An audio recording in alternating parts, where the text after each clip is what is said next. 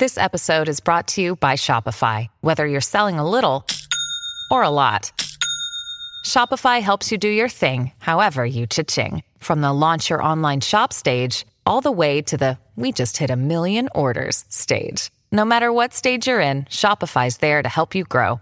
Sign up for a $1 per month trial period at shopify.com slash special offer, all lowercase. That's shopify.com slash special offer. You need to be with someone who has high perception of your value and worth. And you don't need to convince him, you don't need to prove your value to him. Just exist. Because as a woman, you have value just by existing. And a lot of people don't want you to know that. Hey, bestie. Welcome to the Spoiled Girlie Support Group podcast, where we talk about how to get that bag while also securing your own bag. I'm your host, Elle, and let's get into it. On today's episode, we are talking about golden retriever men and if their behavior is benevolent sexism or chivalry. One thing that I've noticed in online discourse is there's not a lot of positive examples of male behavior, and we see a lot of men putting women down or not treating women well. And the reason why is because those things tend to go viral. And this is why this video that I'm gonna play you is really refreshing because it's pretty rare to see men standing up for the women they're with and explaining to fatherless men who display fatherless behavior that having a female partner is way more than what she brings to the table, is way more than whatever superficial things men think that they can drain women of. So let's watch this video. How long have you been together? Four and a half years. No, five now. Well, yeah, I guess five now. Five years. Yeah. How much did you spend on her wedding ring? I mean, show it. I mean, go ahead. I- I- It's a decent amount. So if you look up like a three carat diamond, it's a decent amount I spent on her. But she deserves even more. Numbers wise, what we talking? I mean, how much was it? 35k? 35k, yeah. 35,000 bucks. So he spent that much on a wedding ring for you as a gesture. Okay. So, this whole engagement ring, how much should an engagement ring cost conversation, I love hearing people's opinions on it because it is very personal. Like anything surrounding money is personal. That's why it's called personal finance. This guy spent 35K on a ring, and a lot of people who can't even fathom that amount to spend on a ring, a lot of people will get offended by that. And you can see that this interviewer, his mind is so blown that this guy spent $35,000 on a ring for a woman. But like I said, finances are personal. That's why it's called personal finance. But for him, it was a good amount. And there was this one other video that was circulating the internet. It was about how women wouldn't accept a man unless he proposed with a $10,000 ring minimum. And it all depends on how much you're willing to pay for it and how much you can afford. So, this whole conversation about that's too much, that's too little, you can't really tell because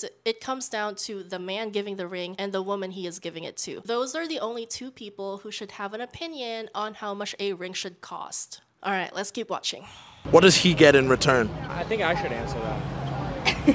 Okay, wait. I love this part. He was like, What does he get in return? And I'm already getting bad vibes from the interviewer and the way that he asked the woman, what does he get in return? And he wanted the woman to be in her proving energy. And I love how she just like smiled and waited for her man to take over because it is a rude question. Like, He spent 35k on you. What does he get out of it? I always tell you that men are market driven, and in a patriarchy, whatever men give you is a sliver of whatever he gets from you. So, 35k ring for this man in a patriarchy, it's not a lot for him compared to what he gets in return from her. So, uh, let's play it. So I, I, I get a partner that's loyal. I get the mother of my children. I get the most beautiful woman that I've ever, you know, been around. And the most important thing is how she treats me and how she treats my family and how she treats her family.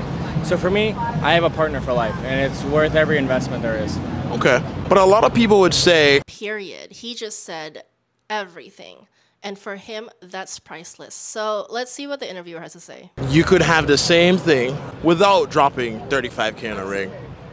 You you could, and and money's not an issue. Like if you can get a cheap ring and it's the person that's for you, whatever. But it also depends on how much you make. So he just called him broke in so many languages.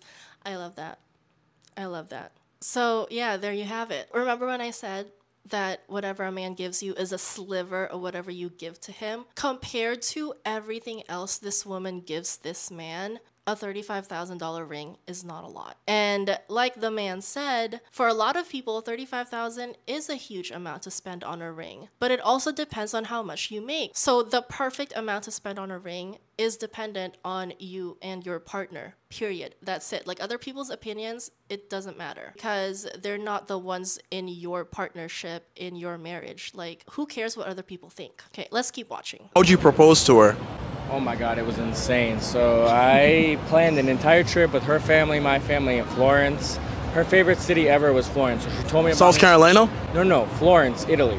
This interviewer is trying so hard to dog the woman. Like, Florence, South Carolina. I didn't even know there was a Florence in South Carolina. Like, when you think of Florence, it's Italy. Florence, Italy. Like, oh, okay. So she told me that that was her favorite city. She studied abroad there. Yeah, and I was like, okay, I need to propose to her in Florence. So I did a lot of research. I helped her family plan the trip to Florence. I helped my family plan a trip to Florence. This is all behind her back. All behind her I back. no idea. So for two days, I was running through Florence, and every time I would see my family, I would text them, "Get the hell out of here," whatever. I took her to the highest point, so where you see everything, uh, Monte Vecchio, right? Mon- yeah. You see everything, and I proposed to her. okay, when I talk about golden retriever men, this is what I'm talking about. Like, this guy planned everything. Do you know how complicated it is to plan a European trip, not just for yourself, not just for your partner, but also your side of the family and her side of the family? This is like next level trip planning. Like, that's peak golden retriever behavior because a lot of the girlies who are used to doing all the emotional and mental labor for men, like a lot of men can't even plan a trip on their own. A lot of men cannot. And for this man to do that, that is like peak golden retriever behavior. Like aside from the $35,000 ring, like being able to plan a trip like that, mind blowing. right there. I was so nervous that I didn't even say anything but "Will you marry me?" because I was insanely nervous. No, did you expect that it was going to be four years in, or like what was your expectation? I feel like it was a long time coming, but I didn't really like expect it. It was it was definitely a surprise. Yeah. So ideally, how soon would you have wanted him to? When did you know? I always knew he was like the one. Um, I always saw a future together, and you know, like I said, like we always got al- we always get along really well, and like our we have like the same mindset where we know where we want to be and what we want to do with our lives. So I always kind of knew. I feel like I feel like when you find the right person, you're just gonna know. I love that.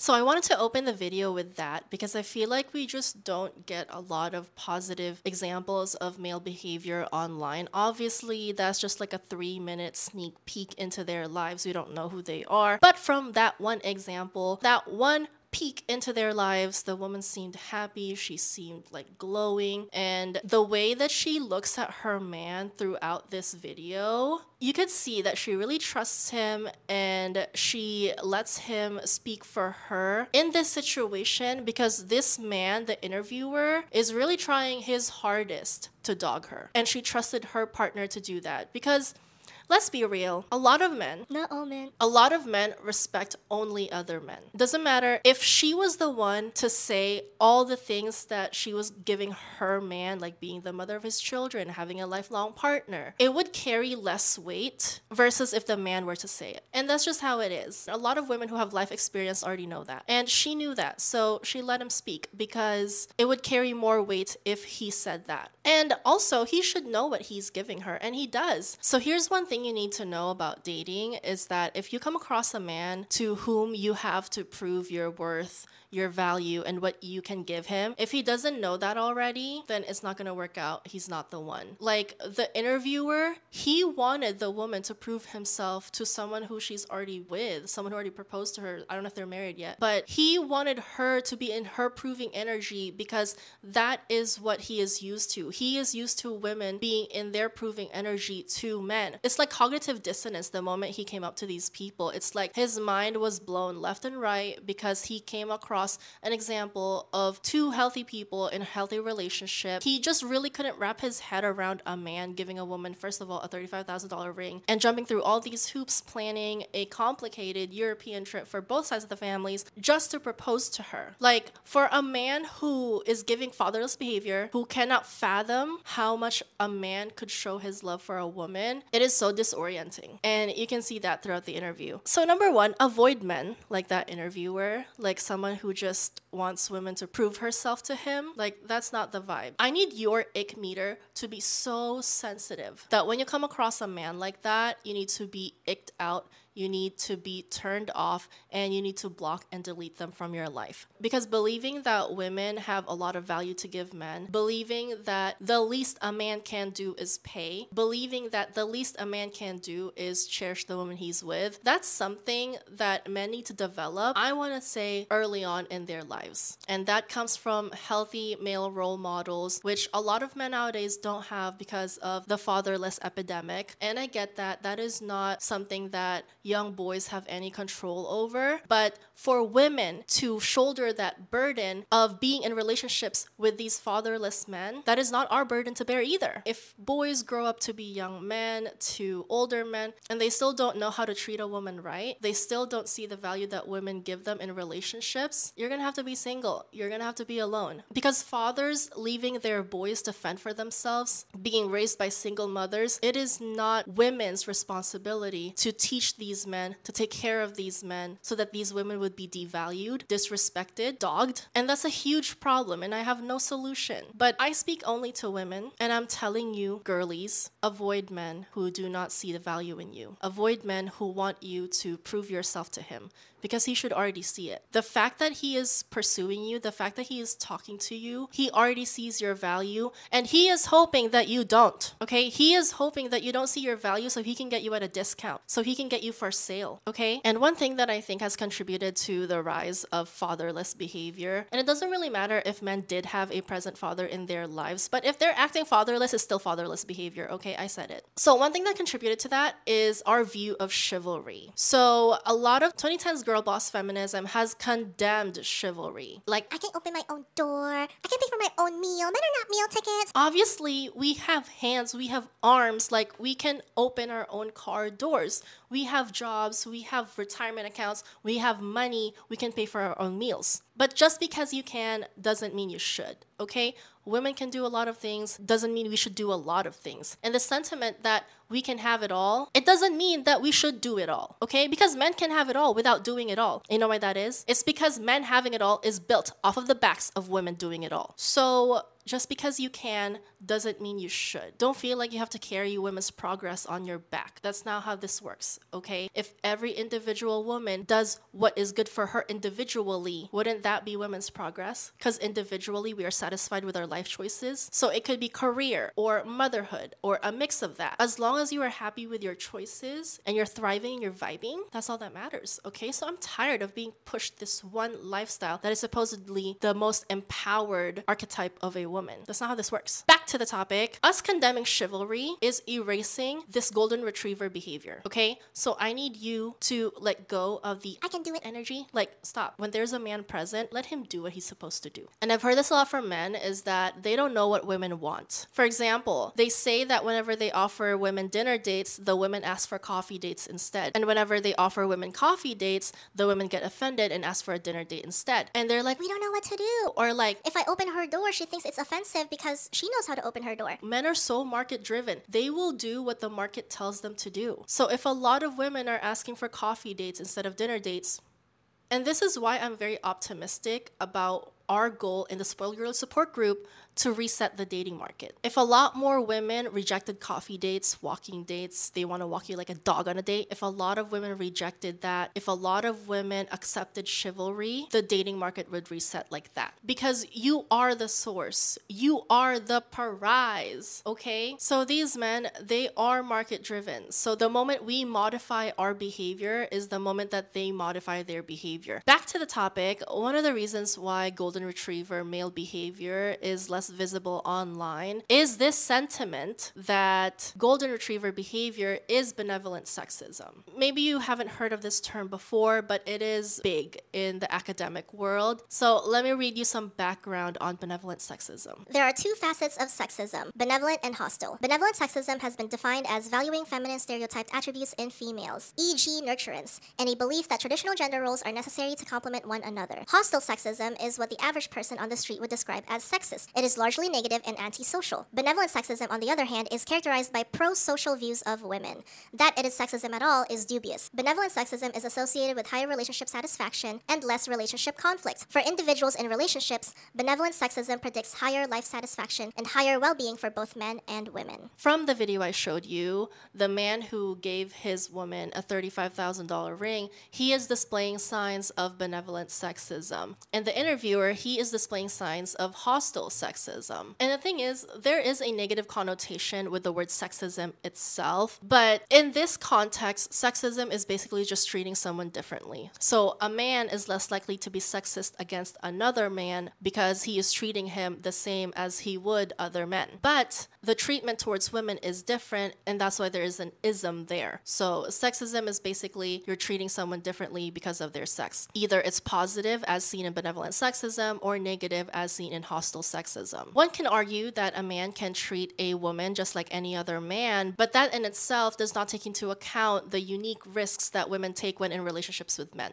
So I would warrant that a man treating a woman just like any other man is sexist in itself. But that's just me. And the thing is, is it benevolent sexism or is it chivalry? And I think the language that we use to describe things is very important. Language is important. The words we use to define things are very important. So by conditioning women to think that chivalry is sexist, we have created a society where women fail to see the unique risks and sacrifices that they make when in relationships with men. And I'm not saying that it's all women's fault or it's all men's fault. It is a unique condition of our society nowadays that we have progressed so much and we are still adapting to all the things that we have progressed into. I love that we have voting rights, we have legislated equal opportunities, but one thing that we can never ever change is biology okay? We can try, we can delude ourselves into thinking that we have overcome it, but we haven't overcome it. Like, we're not at that stage yet where women do not take on the primary caregiving, where women do not have to bear children and take time off from work where women do not have to function on 28 day cycle where women are not wired to build communities and be more agreeable and be more physically vulnerable. We're not there yet okay? So to think that we have progressed so much that we can just ignore all these realities is plain irresponsible. And it is harmful for all the women who subscribe to these ideas that men and women are the same. Yes we are equal. We have equal worth and value but we are not the same. And i think a lot of women forget that. And I need you to wake up and realize that